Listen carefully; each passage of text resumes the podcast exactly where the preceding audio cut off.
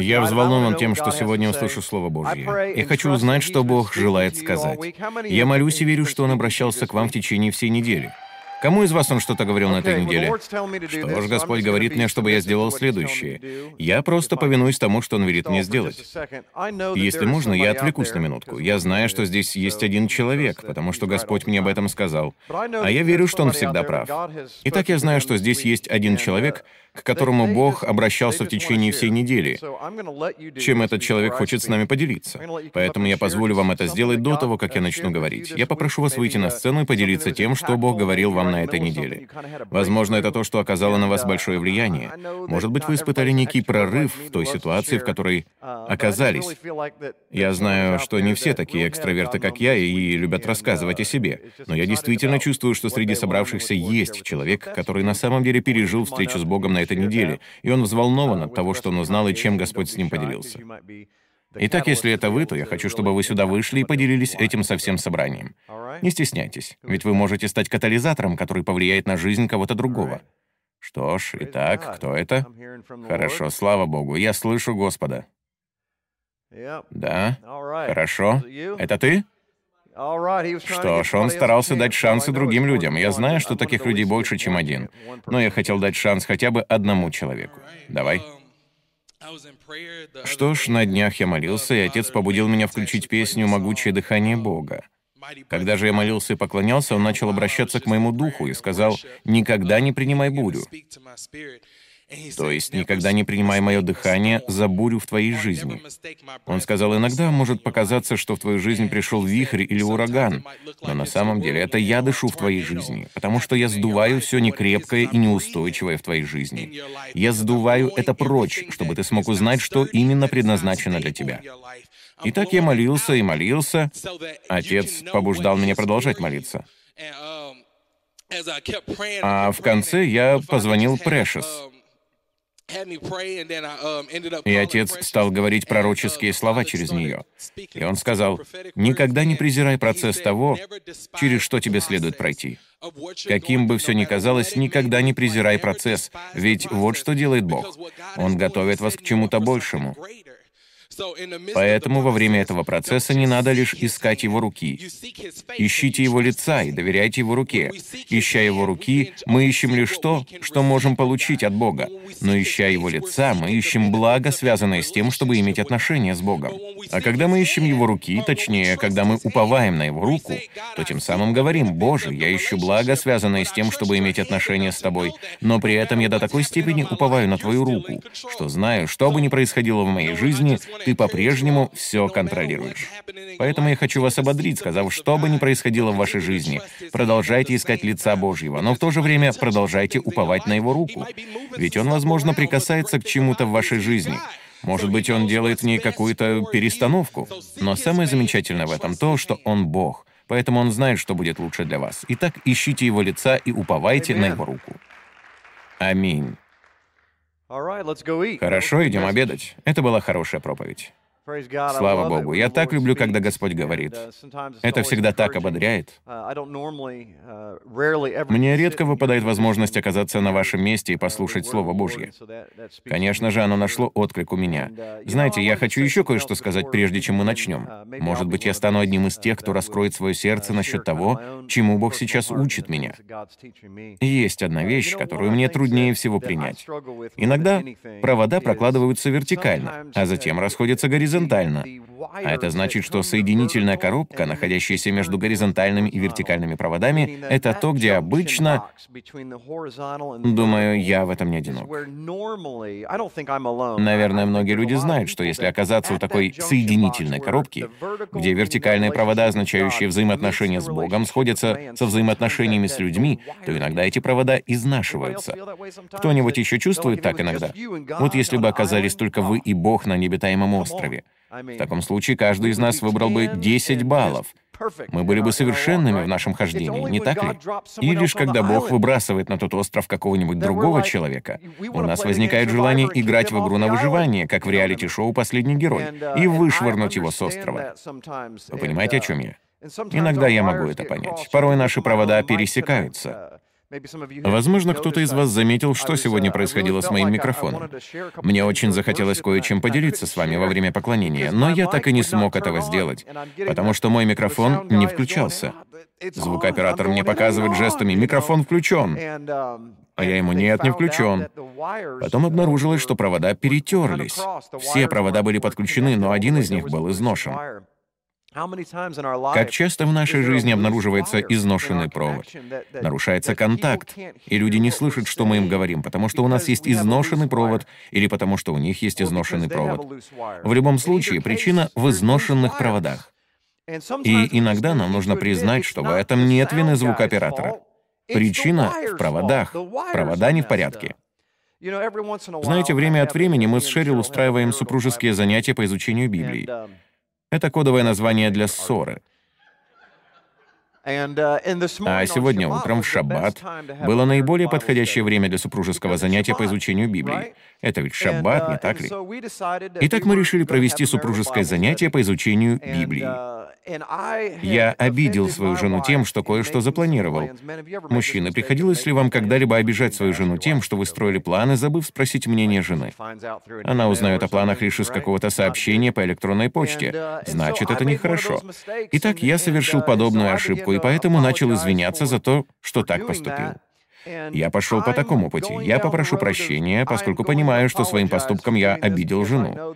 Я знаю, что с моей стороны это было эгоистично, и я неясно мыслил, ну и так далее и тому подобное.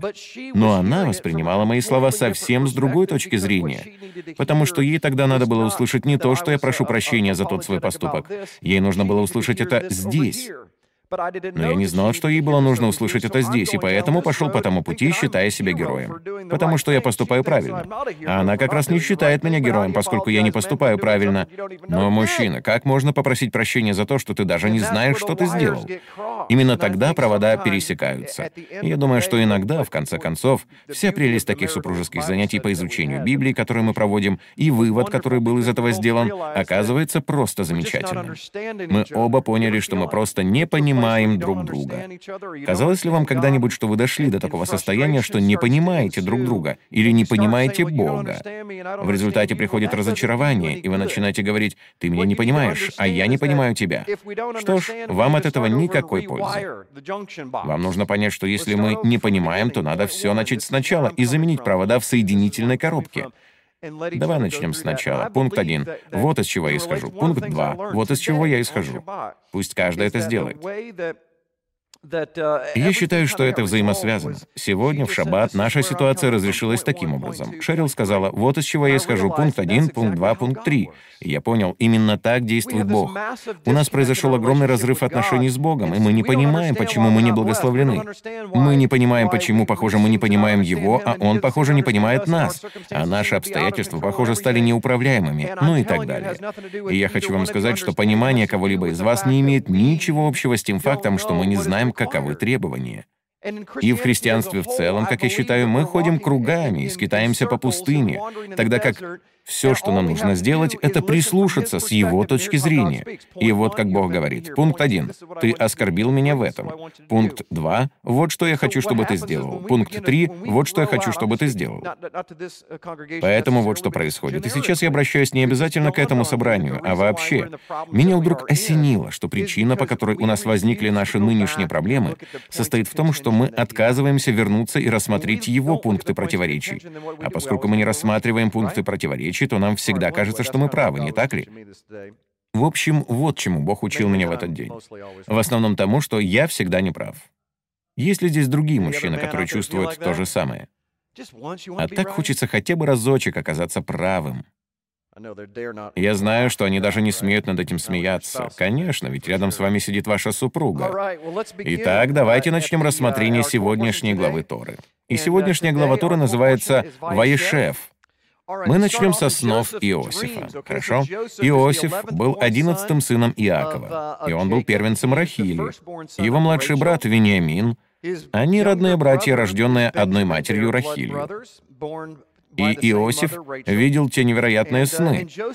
Итак, мы начнем с первого стиха 37 главы Бытия, где сказано, «Иаков жил в земле странствования отца своего, в земле ханаанской». Вот житие Иакова. Иосиф, 17 лет, пас скот вместе с братьями своими, будучи отроком, сыновьями Валлы и сыновьями Зелфы, жен отца своего. И доводил Иосиф худые о них слухи до отца их. Израиль любил Иосифа более всех сыновей своих, потому что он был сын старости его. Интересно. Мы сразу же на этом остановимся. Это интересная фраза на иврите, потому что она не обязательно означает, что он был его сыном, который родился в его старости. Вот как это место истолковывали мудрецы на основании древнееврейского оригинала. Здесь говорится следующее. Этот сын имеет мою мудрость.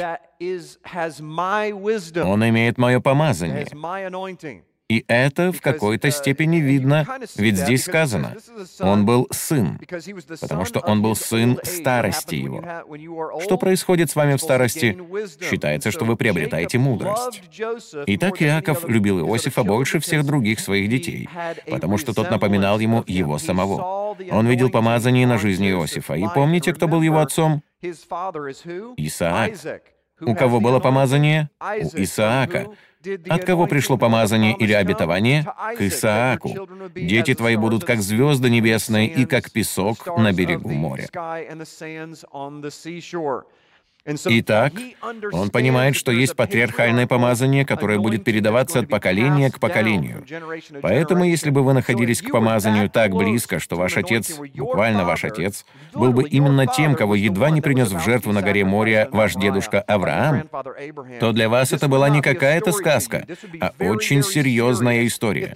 Если бы живой Бог Вселенной явился вашему дедушке, если бы он был так близко к вам, к вашему дедушке, и он сказал бы, вот что я сделаю для твоего потомства.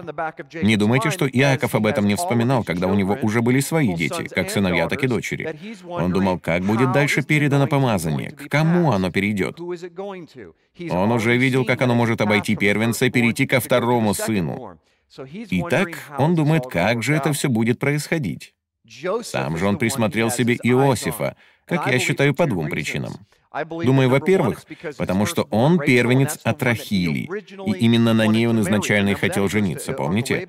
Он пришел в дом своего дяди Лавана и отработал у него семь лет, потому что он влюбился в Рахиль. Но он был обманут, ему пришлось жениться на Лии, а затем отработать еще семь лет, чтобы выкупить, если хотите, Рахиль. Поэтому тот первородный сын от Рахили имеет для него огромное значение, не говоря уже о том, что именно по линии этого семени будет передаваться наследство. Итак, есть нечто очень особенное, что он усматривает в менталитете Иосифа. И я полагаю, что он видит помазание. И это помазание проявляется во снах, которые мы собираемся рассмотреть. Итак, он сделал ему разноцветную одежду. И увидели братья его, что отец их любит его более всех братьев его. И возненавидели его, и не могли говорить с ним дружелюбно. Здесь столько тем, которые можно разобрать. Но позвольте мне лишь выделить следующее. Можно было бы подумать, что Иаков не совершит эту ошибку, не станет выделять для себя любимчиков. Почему? Он ведь видел, что его отец поступал точно так же с его братом Исавом, помните? Исаак любил Исава больше, чем Иакова, потому что Исав был талантливым и умелым охотником и приносил еду. Итак, после Исаака это родовое проклятие выделения любимчиков теперь проявилось в Иакове. И теперь уже Иаков выделяет для себя любимчиков, и это опять разрушает семью. Ревность и выделение любимчиков среди детей или других людей разрушает семьи. Но мы не так должны поступать, будучи верующими. И видел Иосиф сон, и рассказал братьям своим, и они возненавидели его еще более. Он сказал им, «Выслушайте сон, который я видел. Вот мы вяжем снопы посреди поля, и вот мой сноп встал и стал прямо. И вот ваши снопы стали кругом и поклонились моему снопу. И сказали ему братья его, «Неужели ты будешь царствовать над нами? Неужели будешь владеть нами?» И возненавидели его еще более за сны его и за слова его. Иосифа нельзя назвать неумным парнем. Мы знаем, что в дальнейшем он проявил себя как очень умный человек. Таким он был и в 17 лет, несмотря на свою молодость. Но вот что происходит с uh, подростками. Падению предшествует гордость. Итак, я вовсе не уверен в том, что здесь я вижу отсутствие мудрости как таковой. Скорее, я вижу здесь гордыню. Его братья постоянно его унижали, все время насмехались над ним, постоянно его расстраивали и ненавидели из-за того, что он был любимчиком своего отца. Так что это все естественно. Это не является недостатком мудрости. Он точно знает, что он делает. Вот в чем разница между мудростью и недостатком мудрости.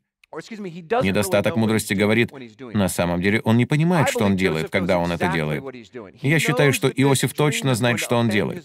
Он знает, что его братья обидятся на этот сон, но ему все равно. Он хочет ткнуть их в него носом, потому что они враждебно к нему настроены. По сути, он им говорит, «Смотрите, ребята, вы постоянно обращаетесь со мной жестоко. Так вот, я хочу, чтобы вы кое-что узнали. Однажды вы мне поклонитесь. Прошлой ночью я видел это во сне. Я считаю, что именно это здесь и происходило происходило. Откуда мы это знаем? Потому что он рассказал им этот сон о снопах, и они отреагировали негативно. Мудрость бы сказала, «Пожалуй, мне больше не следует так поступать». Но нет, вот что сказал Иосиф. Ему приснился и другой сон, и он опять рассказал о нем братьям. Он сказал, «Вот, я видел еще сон. Ребята, он вам понравится».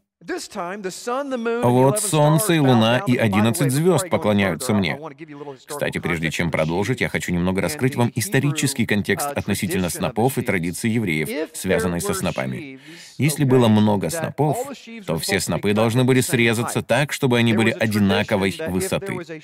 Существовала традиция, согласно которой в случае обнаружения снопа, который был выше остальных, работники на поле должны были бросить свои занятия и отнести этот сноп к хозяину как символ символ увеличения роста. Так что это имело более глубокий смысл, чем просто то, что их снопы поклонились его снопу. Его сноп был выше. Поэтому здесь подразумевалось, что они не просто поклонятся ему, а им придется его вознести, возвысить. Хорошо? Так что для них было крайне uh, оскорбительно то, что он признавал себя в таком качестве. Ладно, вернемся к одиннадцати звездам. Солнце и луна и одиннадцать звезд поклоняются мне. И он рассказал отцу своему и братьям своим, и побронил его отец его и сказал ему, «Что это за сон, который ты видел? Неужели я и твоя мать и твои братья придем поклониться тебе до земли?» Не забывайте, что Рахиль к тому времени уже скончалась. Она умерла при родах Вениамина. Братья его досадовали на него, а отец его заметил это слово. Итак, вот что здесь происходит. Даже Иаков немного обиделся. А что случилось потом? Откуда мы знаем, какие мысли крутятся в голове Иакова? Есть один единственный стих, в котором нам сказано, что Иаков вспоминает обетование. Он вспоминает слова Бога живого. Ведь здесь сказано, братья его досадовали на него. А отец его, пусть даже он и побронил его, заметил это слово. Это говорит нам о том, что Иаков, броня Иосифа, знал наверняка, что тот говорит правду. Все то время, когда он бронил своего младшего сына или одиннадцатого сына, он знал, что тот говорит слова от Бога. Он знал, что это правда. Он так поступил, чтобы спасти репутацию его братьев и своей жены. В каком-то смысле он ведет двойную игру, но он играет на пользу двух сторон, что очень похоже на Иакова, не так ли? Братья его пошли пасти скот отца своего в Сихем. И сказал Израиль Иосифу, «Братья твои не пасут ли в Сихеме? Пойди, я пошлю тебя к ним». Он отвечал ему, «Вот я». И сказал им, «Пойди, посмотри, здоровы ли братья твои и цел ли скот, и принеси мне ответ». И послал его из долины Хевронской. И он пришел в Сихем. И нашел его некто, блуждающим в поле, и спросил его тот человек, говоря, «Чего ты ищешь?» Он сказал, «Я ищу братьев моих. Скажи мне, где они пасут?» И сказал тот человек, «Они ушли отсюда, ибо я слышал, как они говорили, пойдем в Дафан». И пошел Иосиф за братьями своими и нашел их в Дафане. И увидели они его издали, и прежде, нежели он приблизился к ним, стали умышлять против него, чтобы убить его. И сказали друг другу, «Вот, идет сновидец. Пойдем теперь и убьем его, и бросим его в какой-нибудь ров, и скажем, что хищный зверь съел его, и увидим, что будет из его снов». Прежде чем мы пойдем дальше, я хочу, чтобы вы начали замечать кое-какие пророческие связи. Эта история является очень мессианской. Она очень-очень мессианская. В большей части книги Бытия и даже в большей части всей Торы Иешуа встроен везде. Поэтому, когда Иешуа рассказывал притчу о Лазаре и богаче, как вы помните, богач оказался в Шиоле, в аду, и сказал, «Мне нужно вернуться к своим братьям, я должен рассказать им об этом ужасном месте и о том, что ты действительно Мессия». А Иешуа говорит, «Им все равно, даже если человек воскреснет из мертвых и скажет им, если они не послушали пророков или Моисея, то не послушают и умершего, потому что Моисей писал обо мне». Итак, здесь Иешуа нам говорит, что он вписан в Тору. И это видно везде. Надо лишь это увидеть. Поэтому здесь мы видим не только образ Иосифа, который является предвестником самого Христа, но также образом и предзнаменованием Северного дома Израиля а также того, как Северный дом Израиля будет отвергнут Южным домом Израиля, и как будет вражда между ними. Но в конце концов произойдет восстановление. Итак, история Иосифа — это прежде всего рассказ о том, как весь Израиль и это связано с учением кризис самоидентификации, что я преподал на прошлой неделе. Весь дом Израиля, все 12 колен, в конце концов, раскололись из-за своей ненависти друг к другу. Одно царство оказалось на севере, другое на юге, а между ними выросла стена отчуждения. Вот что мы увидим. Но в конечном итоге мы также увидим прекрасное преобразование и восстановление. Итак, а затем вот что произошло. Мы дошли до 21 стиха. «И услышался Ерувим». Кто такой Рувим? Первенец, первородный сын. Вы должны понимать, что на первородных сыновей возлагается огромная ответственность в Израиле в связи с их наследством. Что бы ни происходило, они остаются капитанами судна. Они за все в ответе. Так было принято. Тогда было не так, как сегодня, когда каждый человек отвечает за свои поступки. Если есть первородный сын, Давайте просто прочитаем эту историю, прежде чем я продолжу. Рувим сказал, «Давайте не будем его убивать». И сказал им Рувим, «Не проливайте крови, бросьте его в ров, который в пустыне, а руки не налагайте на него». Сие говорил он, чтобы избавить его от рук их и возвратить его к отцу его. Итак, вот о чем он подумал. Он сказал, «Смотрите, нам нельзя его убивать, ведь я здесь с вами.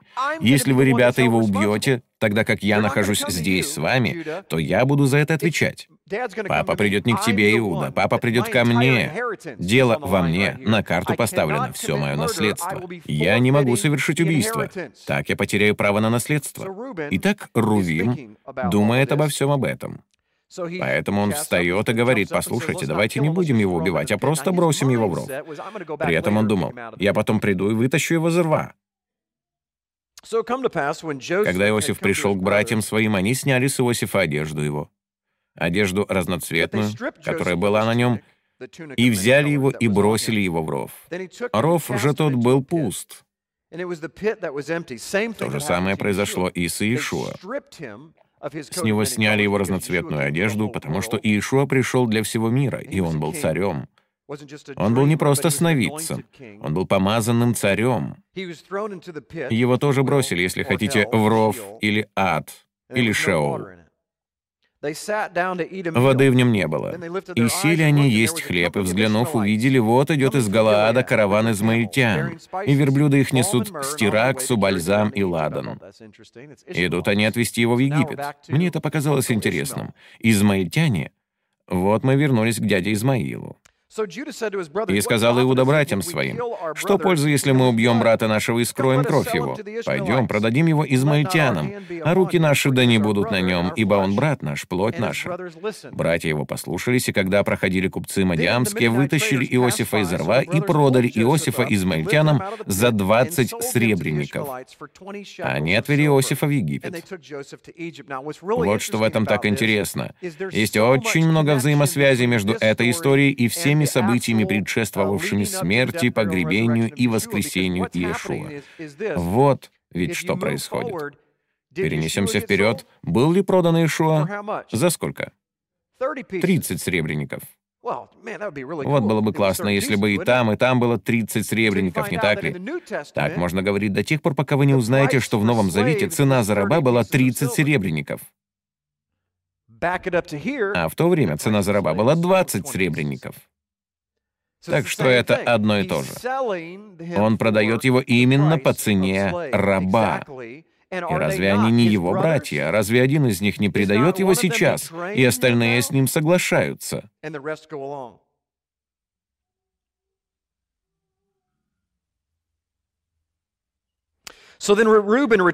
Рувим же пришел опять к рву. Итак, в то время Рувима там не было. Значит, Иуда делает здесь интересный ход.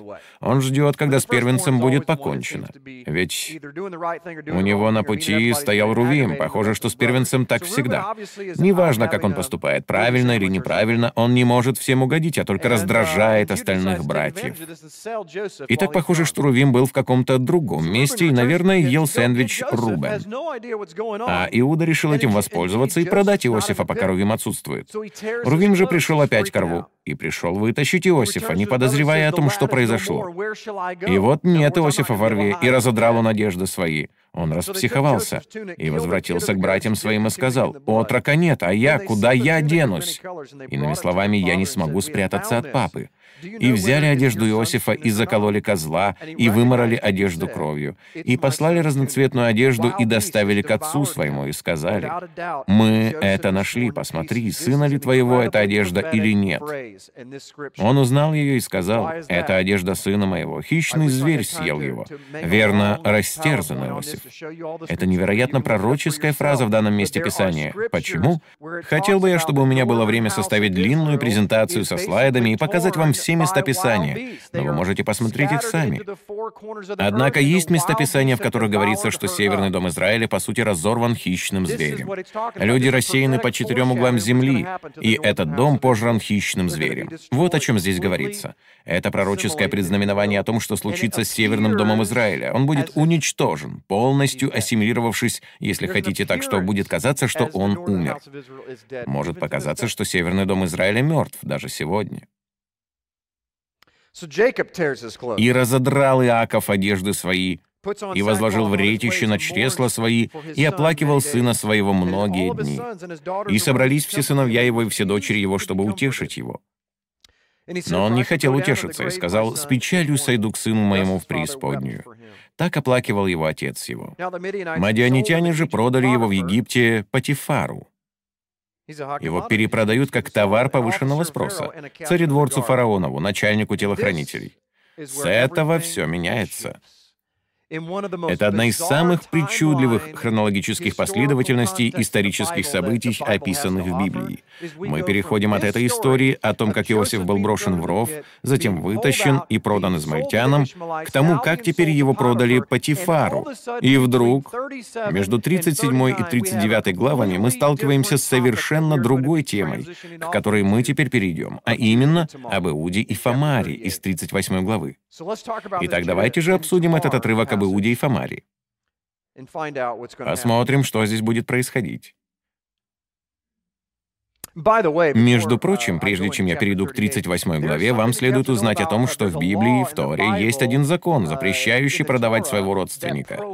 Поэтому, если какой-то человек продает своего родственника, другими словами, если он похищает своего родственника, а затем продает этого родственника в рабство, то его надо убить.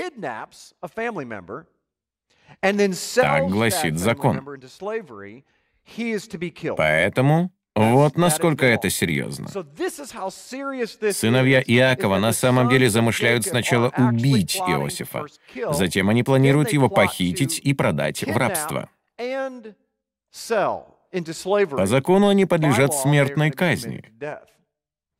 Просто они об этом пока еще не знают. Итак, теперь мы делаем этот поворот. 38 глава, читайте со мной. «В то время Иуда отошел от братьев своих и поселился близ одного Адалламитянина, которому имя Хира, и увидел там Иуда, дочь одного хананиянина. В других переводах сказано, что Иуда был презираем своими братьями, в частности потому, что именно он был инициатором этой затеи. Давайте убьем Иосифа, давайте продадим Иосифа. Итак, в результате, как следует из древнееврейского оригинала, в тексте, вероятно, подразумевается, что Иуда начинает расплачиваться за свой гнев и свои грехи даже со стороны своих же братьев. Они стали обращаться с ним так же, как он обращался с Иосифом. И увидел там Иуда дочь одного хананиянина, которому имя Шуа, и взял ее и вошел к ней. Перерыв, у нас здесь проблема. Давайте вернемся ко второзаконию, 7 глава, с 1 по 4 стихи. «Когда введет тебя Яхве, Бог твой, в землю, в которую ты идешь, чтобы овладеть ею, и изгонит от лица твоего многочисленные народы, хиттеев, Гергесеев, Амареев, Хананеев, Ферезеев, Евеев и Иевусеев, не вступай с ними в родство. Дочери твоей не отдавай за сына его, и дочери его не бери за сына твоего, ибо они отвратят сынов твоих от меня, чтобы служить иным богам, и тогда воспламенится на вас гнев Яхве, и он скоро истребит тебя. Что это? Здесь у нас Моисей получает инструкции от Бога, в которых говорится «не вступай». Помните, Авраам сказал своему рабу «не иди к хананеям за женой». «Иди куда? В мой дом, и возьми оттуда жену для моего сына Исаака». К тому времени не прошло еще даже двух поколений, а только одно. Потому что Авраам говорит своему рабу поступить так ради Исаака. А теперь у нас сын Иакова берет себе в жены хананьянку. Он знает, что это нарушает закон Божий. Он знает, что его дедушка сказал ему «не делай этого, это нехорошо». Но он все равно так поступает. И мы увидим, что эта его серьезная ошибка будет ему стоить невероятных страданий, из-за которых он едва не умрет.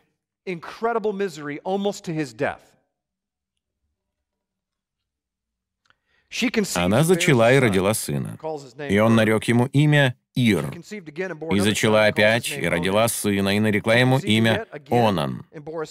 И еще родила сына, и нарекла ему имя Шела. Иуда был в Хизиве, когда она родила его. И взял Иуда жену Иру, первенцу своему, имя ей Фамарь. На самом деле она еврей, израильтянка. Я полагаю, что он осознал всю серьезность своего греха, того, что он взял хананьянку себе в жены для продолжения рода. Итак, он пытается исправиться в своем первенце и дает ему в жены израильтянку. Ир, первенец Иудин, был неугоден пред очами Господа, и умертвил его Господь. И сказал Иуда Онану, «Войди к жене брата твоего, женись на ней, как деверь, и восстанови семя брату твоему». Uh, Вам нужно понимать правила ливерата, брачного обычая. Итак, вот что происходило. Поскольку то был аграрный период в истории, и поскольку все зависело от фамилии и продолжения своего рода, и сохранения своего колена и клана, Бог установил брачный закон под названием ливерат. Он означал то, что если умер ваш брат, оставив после себя вдову, то ближайший родственник обязан, и у нее нет сына, вы обязаны войти к ней и дать ей сына, с тем, чтобы этот клан продолжил свое существование. Таким образом, Бог заглядывал и в будущее, если хотите, на то, как следует заботиться о вдовах. Ей нужен сын. Иначе весь ее клан прекратит существование, и она никак не сможет выжить, и у нее не будет никаких прав без того сына.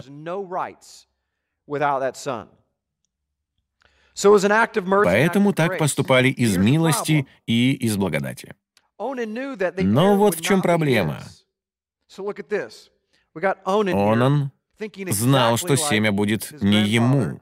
Итак, взгляните на это. У нас здесь Онан, который думает точно так, как его дедушка Иаков, и действует точно так, как его отец Иуда не думая ни о ком другом, кроме самого себя, потому что первый брат умер, не так ли?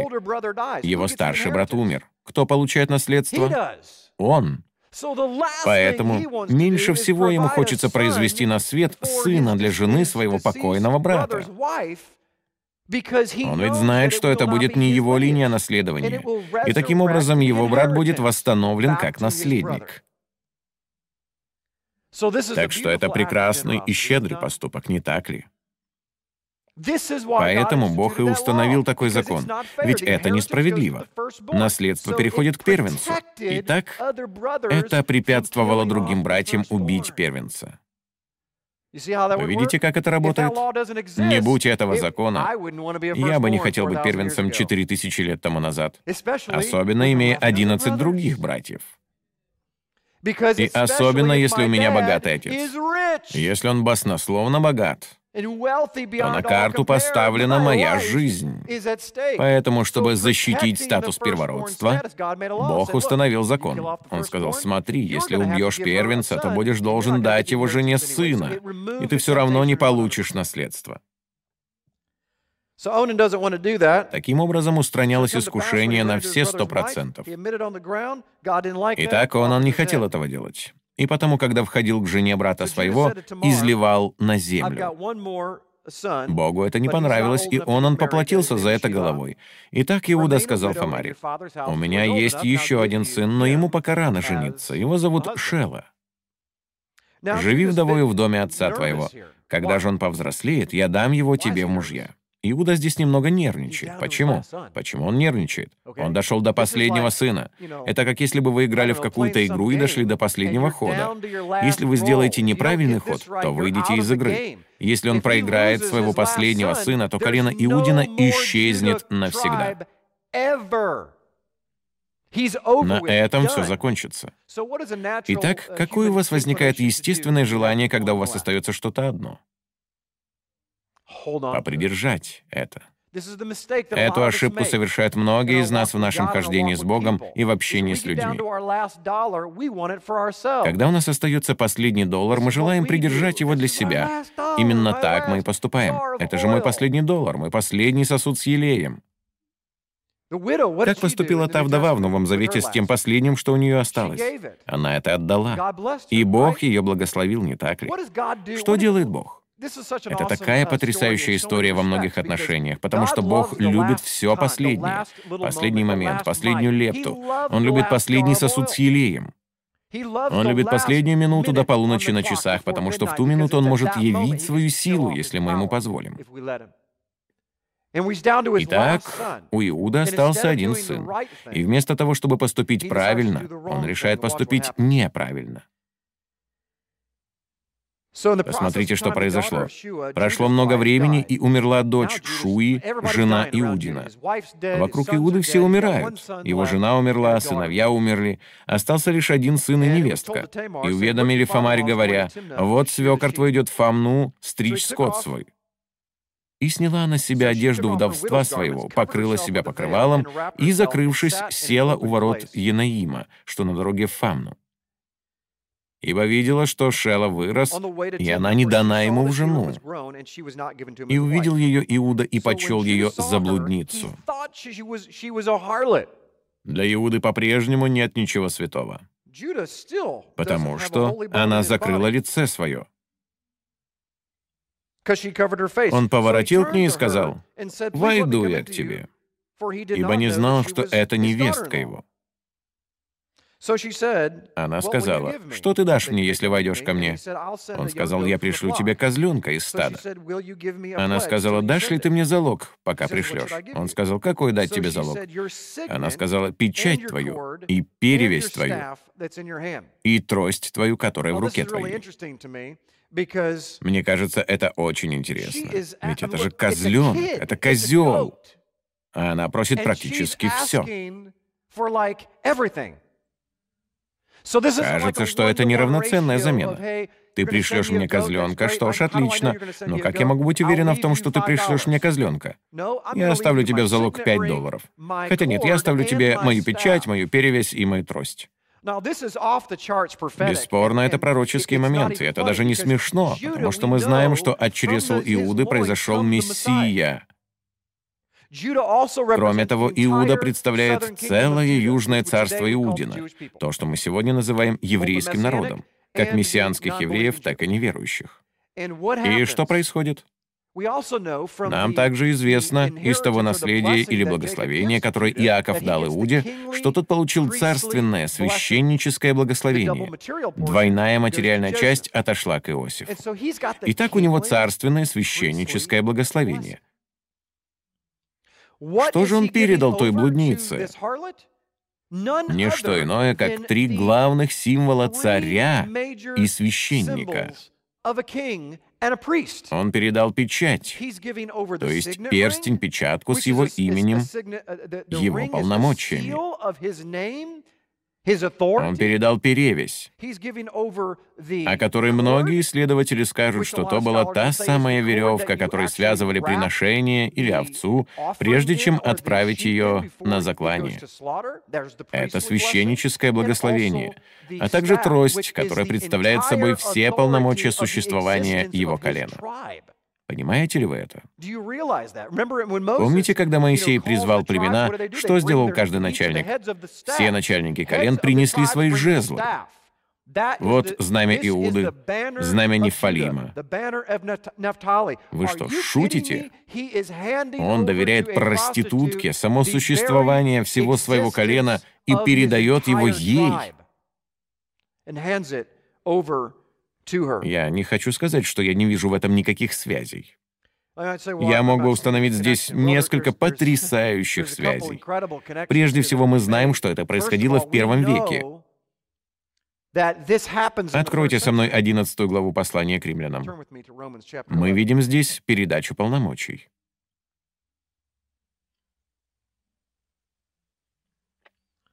Помните благословение или пророчество о том, что Иуда будет держать скипетр до каких пор? Доколе не придет примиритель. Я не помню наизусть это место Писания и не могу назвать главу и стих, но там сказано, что Иуда будет держать скипетр или жезл, пока не придет Мессия. Вот что это означает. В оригинале сказано «доколе не придет Шило». Итак, в Новом Завете мы видим передачу полномочий от первосвященства, имеющего человеческий вид и представленного домом Иудиным, еврейским народом в первом веке. Их прадедушкой был Иуда. Иуда первого века обладал полномочиями как царя, так и священника. Когда умер Иешуа, эта передача полномочий продолжилась, о чем мы и читаем. И сказано в стихе седьмом. Что же, Израиль чего искал, того не получил. Избранные же получили, а прочие ожесточились, как написано. Бог дал им дух усыпления, глаза, которыми не видят, и уши, которыми не слышат, даже до сего дня. И Давид говорит, да будет трапеза их сетью, тенетами и петлей в возмездии им. Да помрачатся глаза их, чтобы не видеть их хребет их, да будет согбен навсегда. Итак, спрашиваю, неужели они приткнулись, чтобы совсем пасть? Никак. Но от их падения спасение язычникам, чтобы возбудить в них ревность. Если же падение их богатства миру и оскудение их богатства язычникам, то тем более полнота их. Итак, вот что происходит. Он говорит, что если природные ветви Иуды способны отломиться, а на их место могут привиться язычники, то насколько же больше природные ветви вправе привиться обратно? Итак, вот какой мы здесь видим принцип. Обратите внимание. Мы видим принцип, касающийся Иуды первого века. Права и полномочия, которые они передают из-за своего непослушания и неверия, они передают язычникам, называемым в Писаниях блудницей. О язычниках сказано, что они блудодействовали с народами. Uh,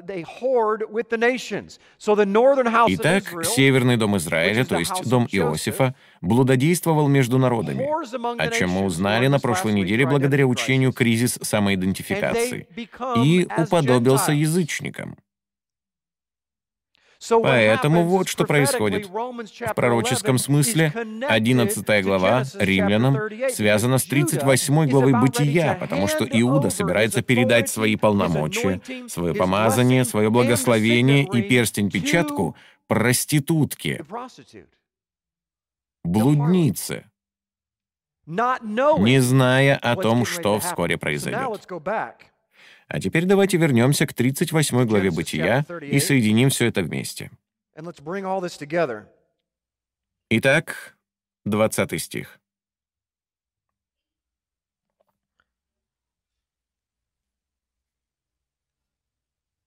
So in verse 20, 19 стих. «И, встав, пошла, сняла с себя покрывало свое и оделась в одежду вдовства своего». То есть она вернулась в свою семью и вновь оделась в одежду своего вдовства. Иуда же послал козленка через друга своего Адаламитянина, чтобы взять залог из руки женщины, но он не нашел ее, и спросил жителей того места, говоря, где блудница, которая была в Янаиме при дороге. Но они сказали, здесь не было блудницы. О чем вы говорите? И возвратились обратился он к Иуде и сказал, «Я не нашел ее». Да и жители места того сказали, «Здесь не было блудницы». Иуда сказал, «Пусть она возьмет себе, чтобы только не стали над нами смеяться. Вот я посылал этого козленка, но ты не нашел ее». Прошло около трех месяцев, и сказали Иуде, говоря, «Фомарь, невестка твоя, впала в блуд». И вот она беременна от блуда. Итак, минуло три месяца, она больше не может скрываться и начинает показываться. И они видят, что она беременная, однако она не замужняя, поэтому они решают, что она блудница и прелюбодейка. А как надо поступить с прелюбодейкой? Побить ее камнями. Она уже история. Ее надо сжечь. Иуда сказал, выведите ее, и пусть она будет сожжена. Но когда повели ее, она послала сказать свекру своему, «Я беременна от того, чьи эти вещи», и сказала, «Узнавай, чья это печать и перевесь и трость». На самом деле она здесь произнесла два слова. Вам следовало бы их услышать в оригинале на иврите — «шах» и «мат». Полагаю, здесь нет никакого подтекста. Но Фомарь была очень умна, ведь с самого начала именно такой у нее и был план — добиться того, чтобы родословная... Вот что так замечательно в этой ситуации, которая произошла с ней.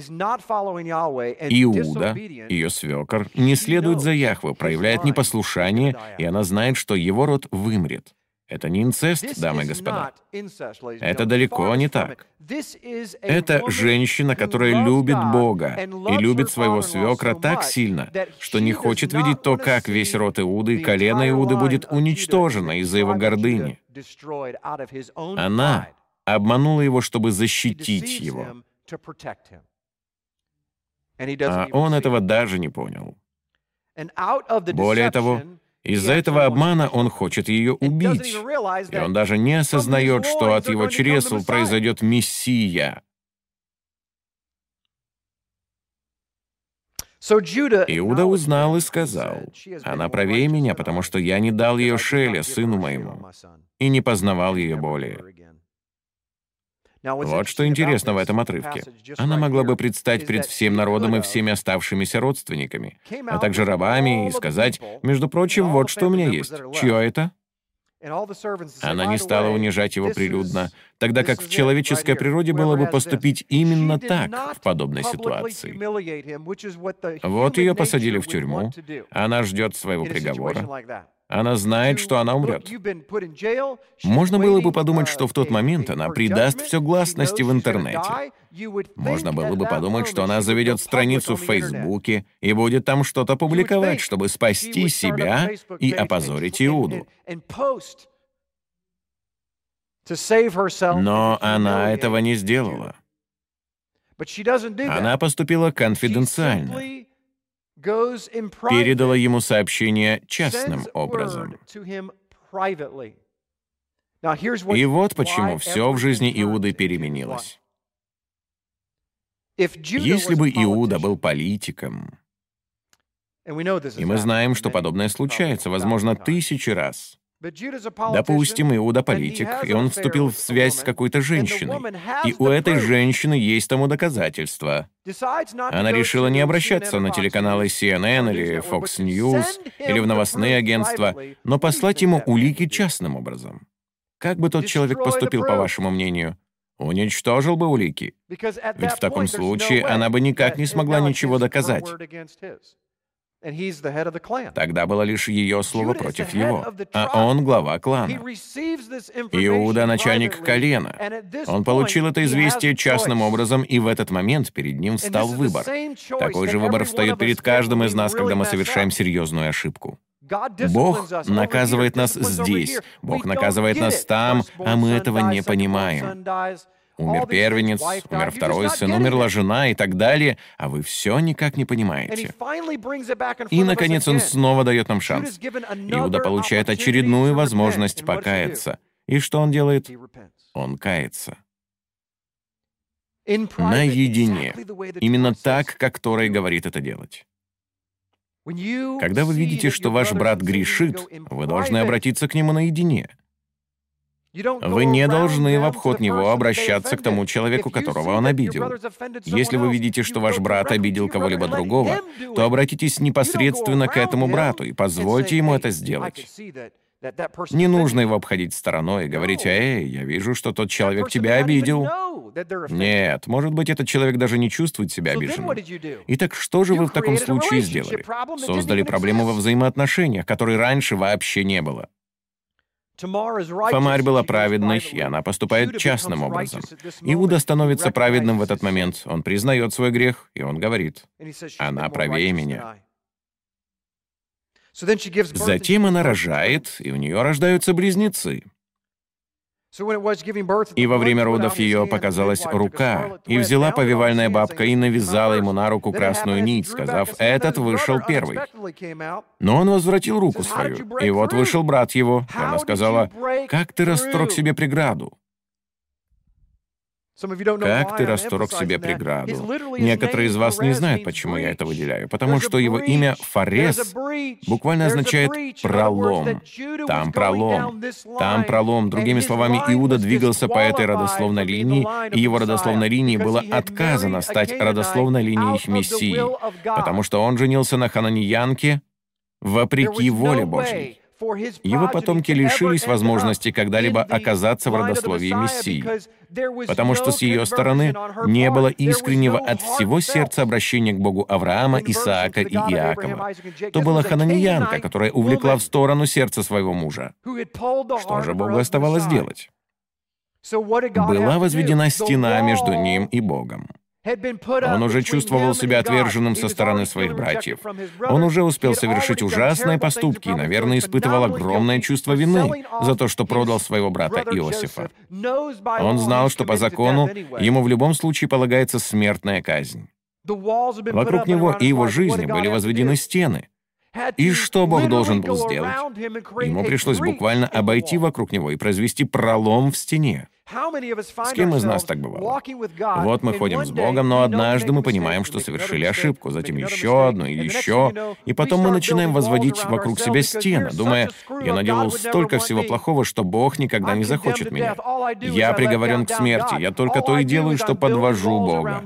Я только то и делаю, что возвожу стены вокруг себя. И так вы строите стены все выше и выше, пытаясь отгородить свою жизнь от Бога. Кто-то скажет, что этот пример крайность, но нет. Люди так поступают ежедневно, и в том числе каждый из нас в различных ситуациях. Будь то низкая стена или такая высокая, что за нее нельзя заглянуть, но люди их строят, и иногда они доходят до такого состояния, что даже не хотят иметь Бога в своей жизни. И знаете, что так замечательно? Бог говорит, да, но мне нужен ты, я буду действовать вокруг тебя, и я покажу тебе силу моей любви. Даже несмотря на твои грехи, я произведу на свет плод чресл твоих. Даже несмотря на то, что ты испортил себе жизнь собственными решениями, и ты несчастный человек из-за своих же грехов. Я от твоей жизни принесу жизнь миру. Пусть даже сейчас ты не поступаешь правильно по отношению ко мне». Иуда так ничего и не понял в связи со своими решениями. Да, ему было плохо. Половина его семьи умерла, его жена умерла. Он совершил серьезные ошибки, а теперь он еще и опозорился перед всем своим кланом, перед теми, кто в нем остался. Он спал с проституткой, этого тоже нельзя делать. И в итоге оказывается, что это была Фомарь. Какой позор. Это ведь его невестка. И в конце концов Форес становится продолжателем рода. А теперь посмотрите вот что. Откройте со мной четвертую главу книги «Руфь».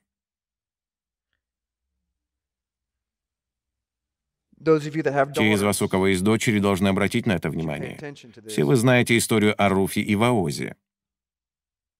Руфь — моавитянка. Она также не должна принимать участие в этом деле. Но Руф пережила момент обращения в веру с Наиминью и сказала, «Я пойду за тобой, и твой Бог будет моим Богом». Это еще один пример того, что описано в 11 главе послания к римлянам о язычнике, Гое из других народов. Более того, она язычница не еврейка, она вообще не израильского происхождения, но она имеет право привиться к Израилю и быть единой с ним, как и израильтяне по рождению. Один из самых прекрасных образов в Библии. Не позволяйте никому вам говорить, что не еврей не может быть частью Израиля, тогда как Руф Одна из матерей Израиля не еврейка. Но посмотрите, что здесь происходит.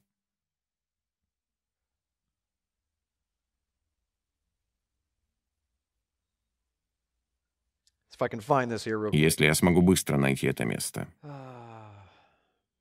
Да, хорошо, вот оно. В одиннадцатом стихе сказано, «И сказал весь народ, который при воротах». Это было в тот момент, когда Ваос собирался жениться на Руфе.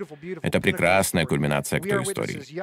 Мы свидетели, да соделает Яхве жену, входящую в дом твой, как Рахиль и как Лию. Это довольно обычное дело. Каждый еврейский патриарх говорит это своим дочерям. «Да будешь ты как Рахиль и как Лия». Они это произносят каждый шаббат. Но затем взгляните на это. Которые обе устроили дом Израилев, приобретая богатство в Ефрафе. Кстати, Ефрафа — это Вифлеем. И да славится имя твое в Вифлееме. Это происходит в Вифлееме. «И да будет дом твой, как дом Фареса, которого родила Фомарь Иуде, от того семени, которое даст тебе Господь от этой молодой женщины». Из всех женщин, живших в Древнем Израиле, с ними сравнивают именно Руфь и благословляют ее с Ваозом, говоря, «Ваши дети будут как дом Фареса».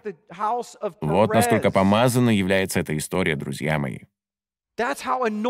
История Фареса или история Иуды и Фамари связана с историей Мессии, мессианской родословной.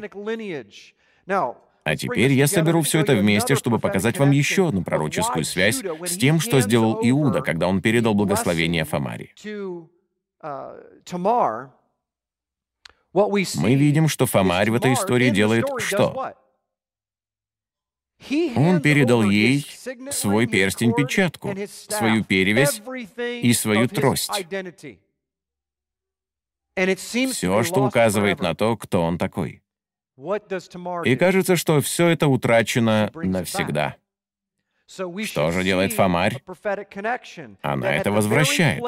Поэтому мы должны здесь видеть пророческую связь, что в том самом месте, где мы полагаем, что Иуда пропадет и с ним будет покончено, все как раз возвращается.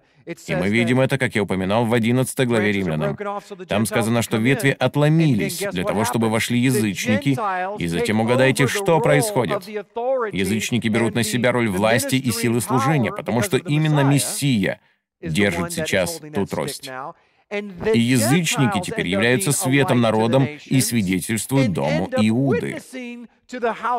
И в итоге Иуда приходит к Мессии. Посмотрите на это. В книге Левит, 21 глава, 10 стих, сказано следующее.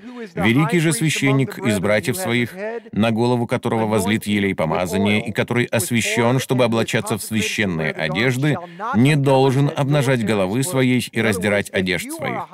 Другими словами, если вы, будучи первосвященником, разодрали свои одежды в гневе, то вы сразу же утратили право быть первосвященником. Вам нельзя быть первосвященником.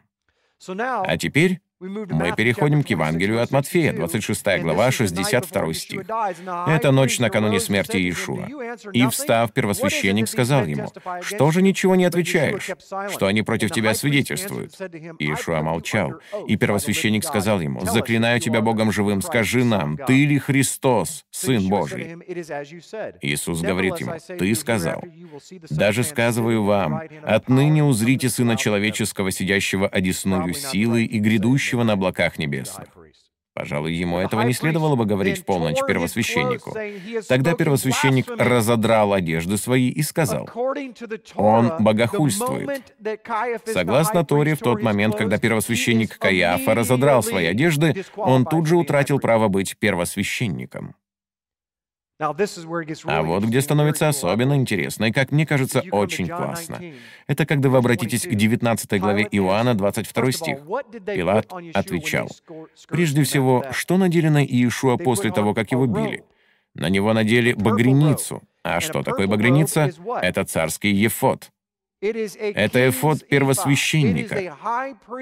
Знаете ли вы, что как первосвященник, так и царь носили хитон, который был бесшовный? Он был соткан сверху донизу. У него не было швов, и знаете почему? Для того, чтобы его никогда нельзя было разорвать.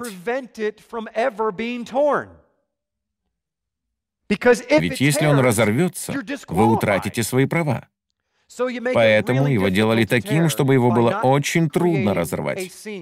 С этой целью его делали без единого шва. Вы следите за мной? Хорошо. Иоанна 19:22. Пилат отвечал, «Что я написал, то написал». И так он издает свой указ. Воины же, когда распяли Иисуса, взяли одежду его и разделили на четыре части. Каждому воину по части, и хитон, тот самый царский эфот. Хитон же был не сшитый, а весь тканый сверху.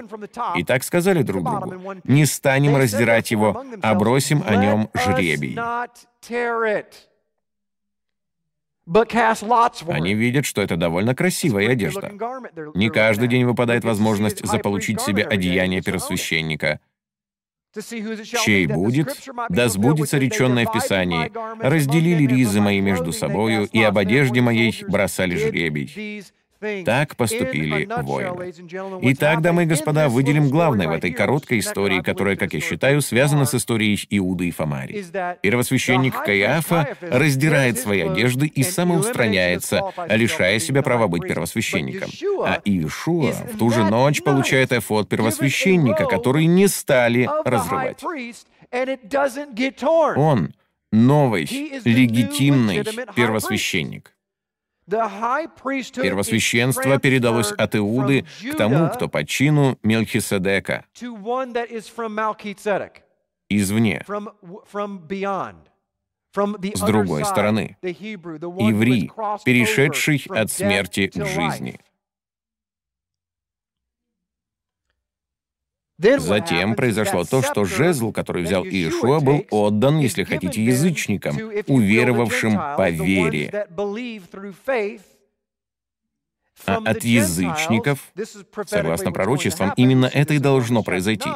Мы читаем об этом в 9 главе Римлянам, а также в последующих, даже в 11 главе Римлянам. Спасется весь Израиль, потому что они возьмут тот самый свет, который до язычников должен был донести Иуда, а язычники вернут его Иуде. И объединится весь дом Израилев. Имеет ли это смысл? Аминь. Что ж, давайте вернемся к бытию и на этом закончим.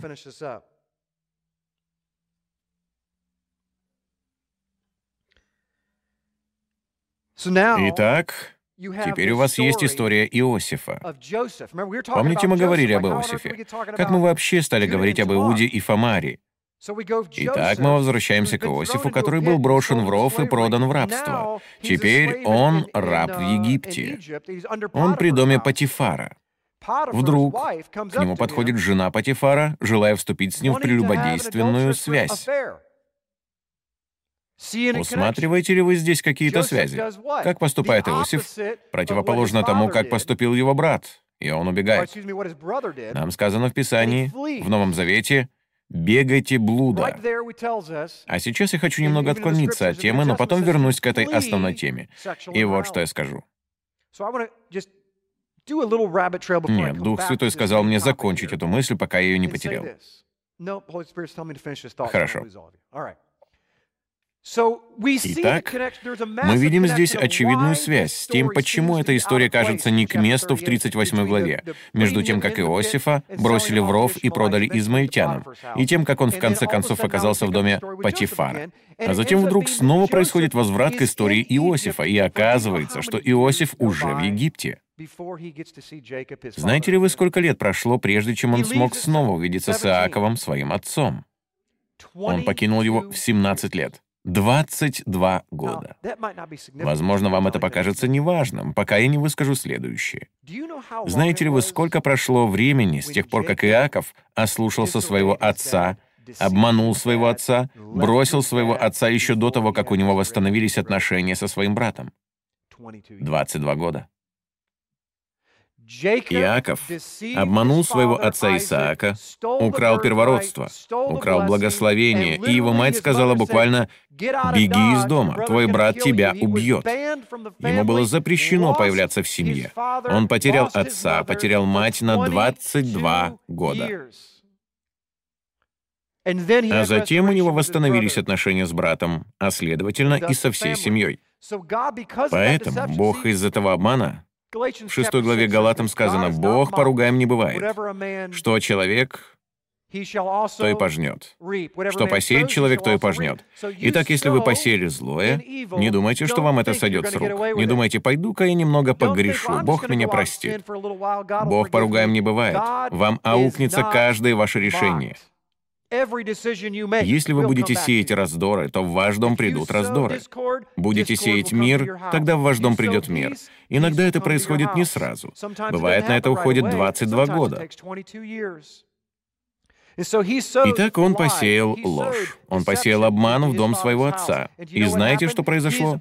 Затем его обманули его же сыновья. И он лишился возможности видеться с другим своим сыном в течение 22 лет. Но я все еще не установил связь с Иудой и Фомарию. Как все это произошло? Ведь что случилось с Иосифом? Он стал совершенно неузнаваемым, не так ли? Итак, он живет в Египте, и вдруг начинается эта засуха, голод по всей земле, и его братья вынуждены к нему прийти. Пришел Вениамин, и Иосифу так хочется открыться своим братьям, потому что он уже отошел от обиды и понял, что все это время именно в этом была воля Божья.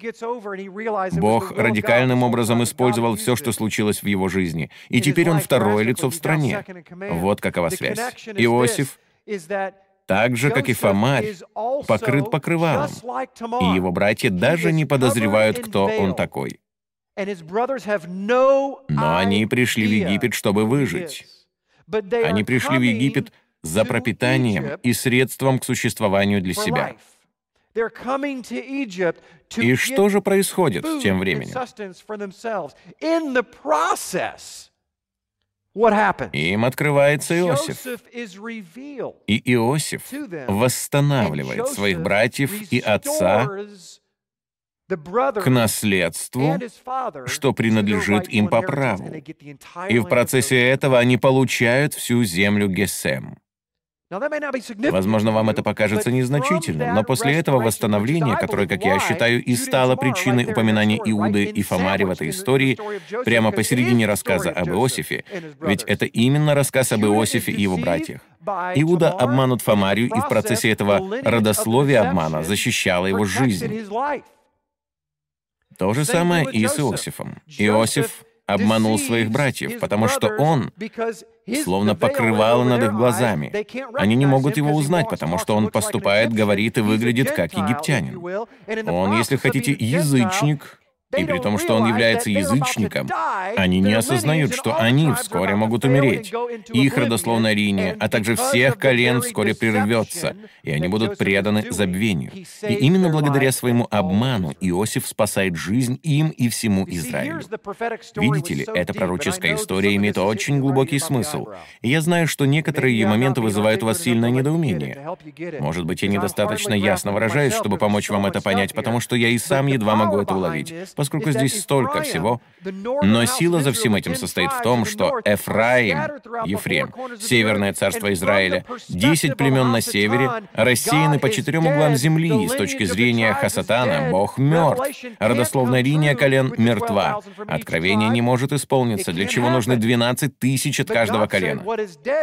Этого не может произойти. Но Бог говорит, «Я вызову к жизни то, что мертво». Он взывает к четырем углам земли, тогда как остальные колена дома Иуда считают, что Эфраим мертв.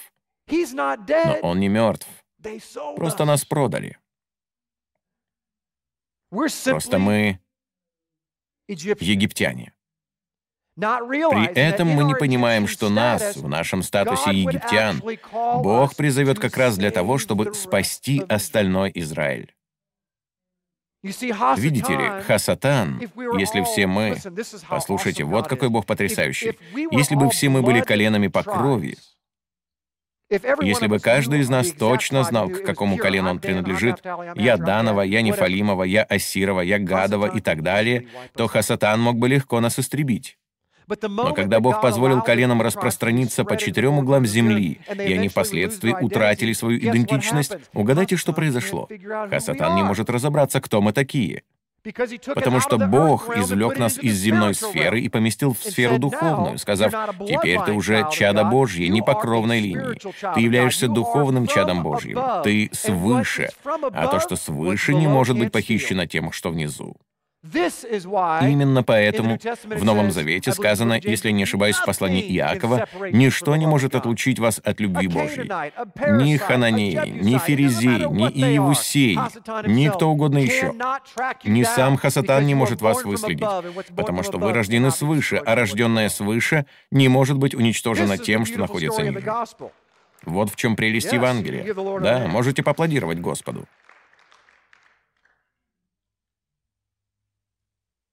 В конечном итоге все дело в сломленных людях, которые не следуют за Богом. И Бог говорит, «Я вижу тебя дальше тебя. Я вижу тебя без твоего греха. Я вижу тебя таким, каким я хочу, чтобы ты стал. Каким ты можешь быть. Я вижу тебя более великим, чем ты видишь себя сам». Иуда не видел силы того, что следовало за ним.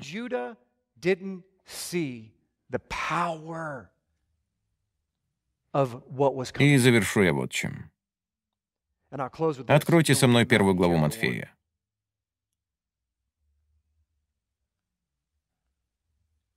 Кто из вас в прошлом видел все фильмы «Рокки»? Кажется, сейчас снимают уже «Рокки 22» или что-то в этом роде. Вот Рокки въезжает в кресле коляски и начинает «Ух, ух, не заставляй меня бить тебя. Но знаете, почему в 80-х годах все так любили фильмы Рокки? Потому что Рокки всегда считался неудачником. Он никогда не считался фаворитом. Знаете ли вы, что Яхве любит не фаворитов? Он любит брать немудрое мира и посрамлять мудрых. Мне нравится этот факт. Мне очень нравится этот факт. Знаете, на что часто указывают пальцем атеисты? Не только они, а даже верующие в Бога люди говорят, Иисус не может быть Мессией, потому что взгляните на его родословие. В нем полный бардак. А мне нравится тот факт, что в родословии Мессии не все идеально. Потому что это обнадеживает всех нас. Прочитайте со мной первую главу Матфея. Родословие Иисуса Христа, сына Давидова, сына Авраамова. Авраам родил Исаака, Исаак родил Иакова, Иаков родил Иуду и братьев его. Иуда родил Фареса, вот, пожалуйста, Изару от Фамари. Фарес родил Есрома, Есром родил Арама. Вот классное имя, Арам. Некоторые говорят, что нужно провозглашать что-то в жизни ребенка через его имя. Арам родил Аминадава, Аминадав родил Наасона, Наасон. родил Салмона, Салмон родил Ваоза от Рахавы, Ваоз родил Авида от Руфи, Авид родил Иесея, Иесей родил Давида царя. Давид, царь, родил Соломона от бывшей за Уриею. Кто это была? Версавия. Итак, вот на что я хочу указать и почему мне это кажется таким прекрасным. В этом родословии не упоминается ни одной женщины, кроме четырех. И каждая из этих четырех не должна была быть там. Не упоминается ни одной праведной женщины из родословной линии Израиля. Но четыре женщины, которых вообще не должно было бы там быть, туда включены. Давайте очень быстро их назовем. Третий стих. Иуда родил Фареса и Зару от Фамари. Итак, Фамарь упоминается как часть родословия Мессии. Она одна из женщин-матриархов. Всего есть четыре женщины-матриарха. Мы могли бы упомянуть, например, Рахиль. Ее стоило бы упомянуть. Но она даже не упоминается, в отличие от Фамари. Он выбирает праведниц. Фомарь — праведница, и на нее падает выбор, чтобы там быть. Кто там у нас еще? Салмон родил Ваоза. От кого? От Рахавы. Кем была Рахав? Рав. Никем иным, как блудницей в Иерихоне.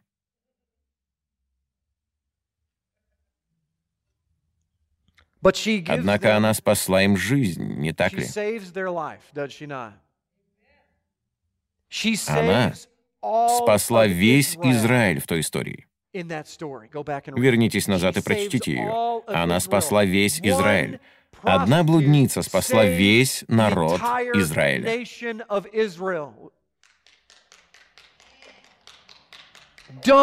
Не говорите мне, что Бог не использует самых ничтожных и неумных, чтобы посрамлять мудрых. Разве блудница Фомарь не спасла всего Иуду? И при этом спасла весь Израиль. Потому что от его чресел должен был произойти Мессия. Следующий у нас Руфь. Ну уже. Как сказал бы мой друг Грег. Грег, крикни нам. Кстати, где он? Я сделаю это за него. Ну же! Я знал, что его здесь нет, потому что я за весь вечер ни разу этого не услышал.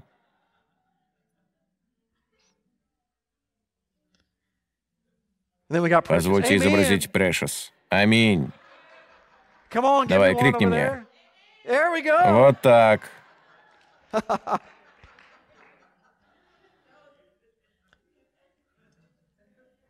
Но Руфь вообще моавитянка. Ей даже не должно быть места в этой истории.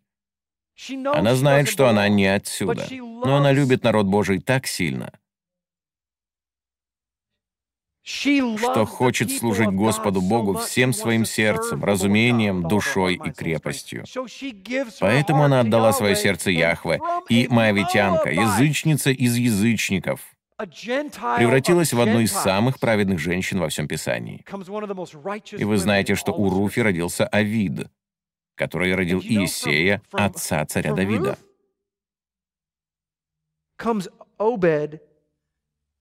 Но же, мне нравится, что Бог выбирает не фаворитов. Ну же!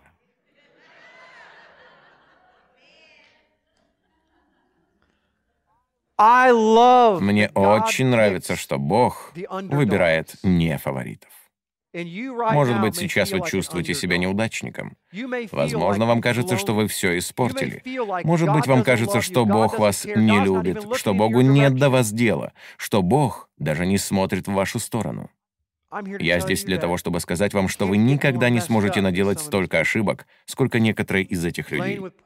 Они ложились с блудницами, отдавали другим все наследие всего своего колена, думая только о себе. Бог говорит, «Обратитесь ко мне, и я сделаю вас ловцами человеков. Обратитесь ко мне, и я обращусь к вам. Ведь я вообще никогда не отворачивался от вас. Мое лицо постоянно светит в вашем направлении. Если вы обернетесь, то увидите мое лицо. Я люблю вас. Я отдал себя за вас.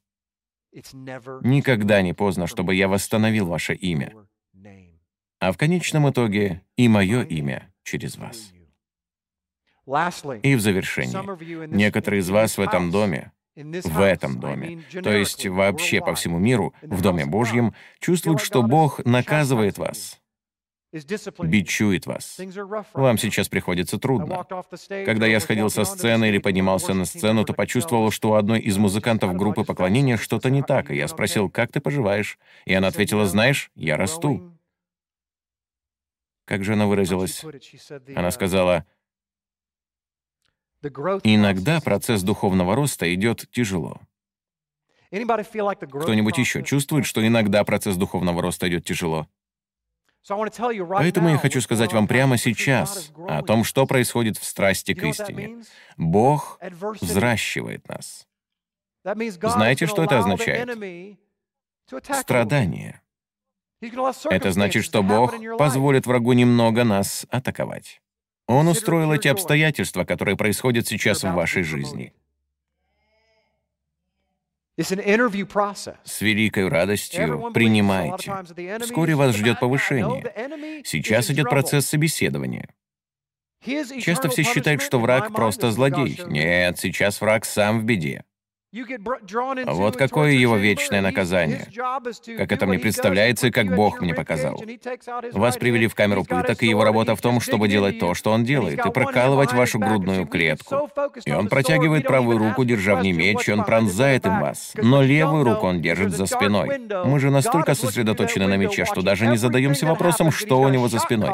Ведь вы не знаете, что в камере есть темное окно, и Бог смотрит в это окно, наблюдая за всем происходящим. А перед этим он надел на врага электронный ошейник. Если вы пройдете это испытание, враг должен будет дать вам то, что у него за спиной. Вы ведь не знаете, что на самом деле пытками подвергаетесь не вы. Именно он подвергается пыткам, потому что Бог принуждает его дать вам ваше повышение. Ваше повышение приходит от страданий в вашей жизни, точно так же, как и повышение Иосифа. Последовало за квалификационным испытанием. Ров, жена Патифара, тюремный приговор.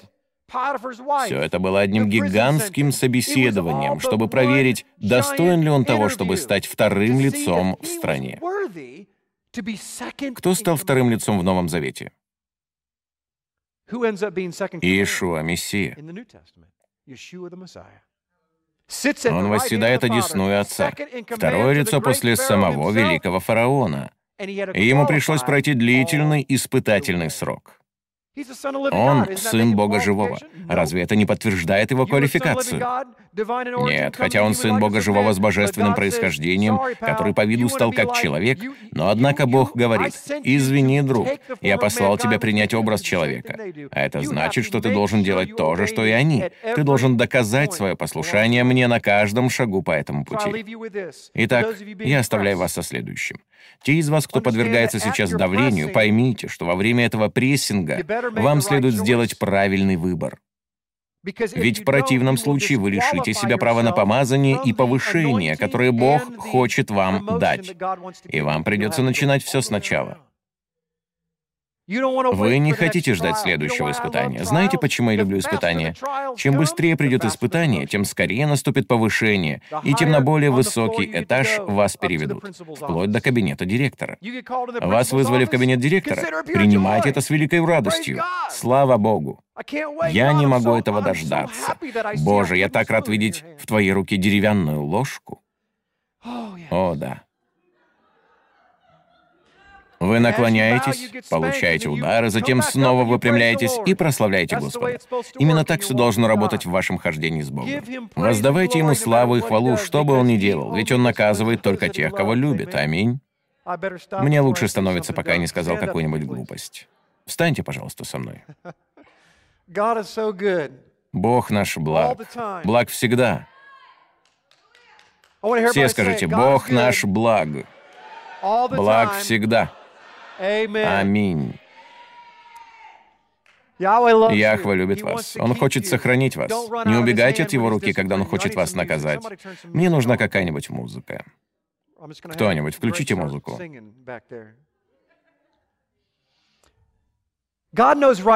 Бог точно знает, какое у вас положение. Какие бы у вас ни были трудности, может, вы разочаровались в Боге, может, вы разочаровались в людях.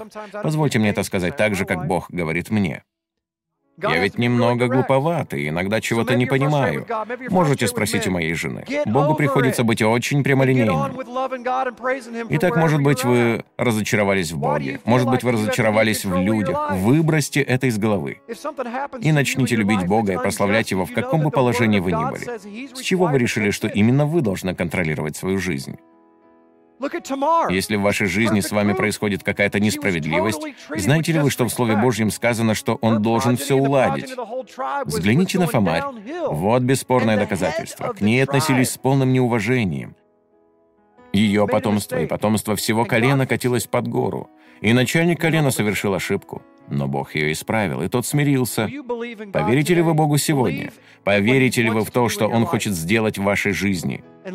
И в завершении вот еще что. Прошло уже 12 раундов, а рефери пока еще не дал свисток. Не сдавайтесь в том, что Отец хочет сделать в вашей жизни. Аминь. Отче, мы приходим к Тебе. Мы так сильно благодарим Тебя за то, что Ты никогда не отказывался от нас. Когда мы оказались в безнадежном положении, когда мы наделали ошибок, Ты, Господи, послал Сына Своего Единородного, дабы всякий верующий в Него, еврей, язычник, неважно, получил право стать чадом Божьим и потому принять участие в наследии. Поэтому, Отче, я хочу поблагодарить Тебя за наших патриархов. Пусть даже они и ошибались. Однако они передали факельную эстафету. Пусть этот факел обдувается ветром. И, возможно, у него слабый свет, но я думаю, когда этот факел дошел до твоего сына, тот поднял его высоко. Он никогда не шел на компромиссы. Он никогда его не опускал. Он терпел удары в грудь. Боже, но так ни разу и не выпустил из рук этот факел. Отче, сможем ли и мы стать такими мужчинами и женщинами, как Фомарь, то есть напористыми, и в то же время беспокоящимися больше о тех, кто нас обижает, чем о самих себе? Отче, делай то, что ты можешь делать лучше всего. Позволь нам отдавать людей в твои руки. Позволь нам молиться за наших врагов и обидчиков. И, Боже, я благодарю Тебя за пророческое предзнаменование о Твоем Сыне посредством всех этих историй. Мне это кажется невероятным, Боже. Отче, дай нам быть подобными Иосифу в его более поздние годы. Когда наступило испытание, когда перед ним предстали его братья, он мог бы их уничтожить. У него была власть, чтобы их убить. Ты помазал его жезлом. И он решил простить и любить. Он решил ходить в той роли и помазании, что ты дал ему, и отказался воспользоваться своим законным правом убить их. Он мог бы привлечь их к суду Божию. Они продали в рабство своего брата. Это противоречит твоему закону и наказуемо смертью. А он, как великодушный сын и предвестник твоего сына, решил их простить и подарить им жизнь. Боже, я прошу, чтобы сегодня Ты помог нам с нашими обидчиками, о которых мы сейчас думаем и вспоминаем, чтобы мы решили в пользу жизни, благодати, милости, прощения. Дай нам ходить в помазании Сына Твоего, который возлюбил нас, когда мы были еще грешниками, и умер за нас. Отче, спасибо за Слово Твое, спасибо за Твое поклонение. Благодарю Тебя, Боже, за мою жену, которая никогда меня не бросает. Отче, я благодарю Тебя за наших супругов. Спасибо за наших детей. Мы благодарим Тебя, Боже, что Ты используешь несовершенных людей, чтобы они исполняли Твою совершенную волю. И все сказали «Аминь».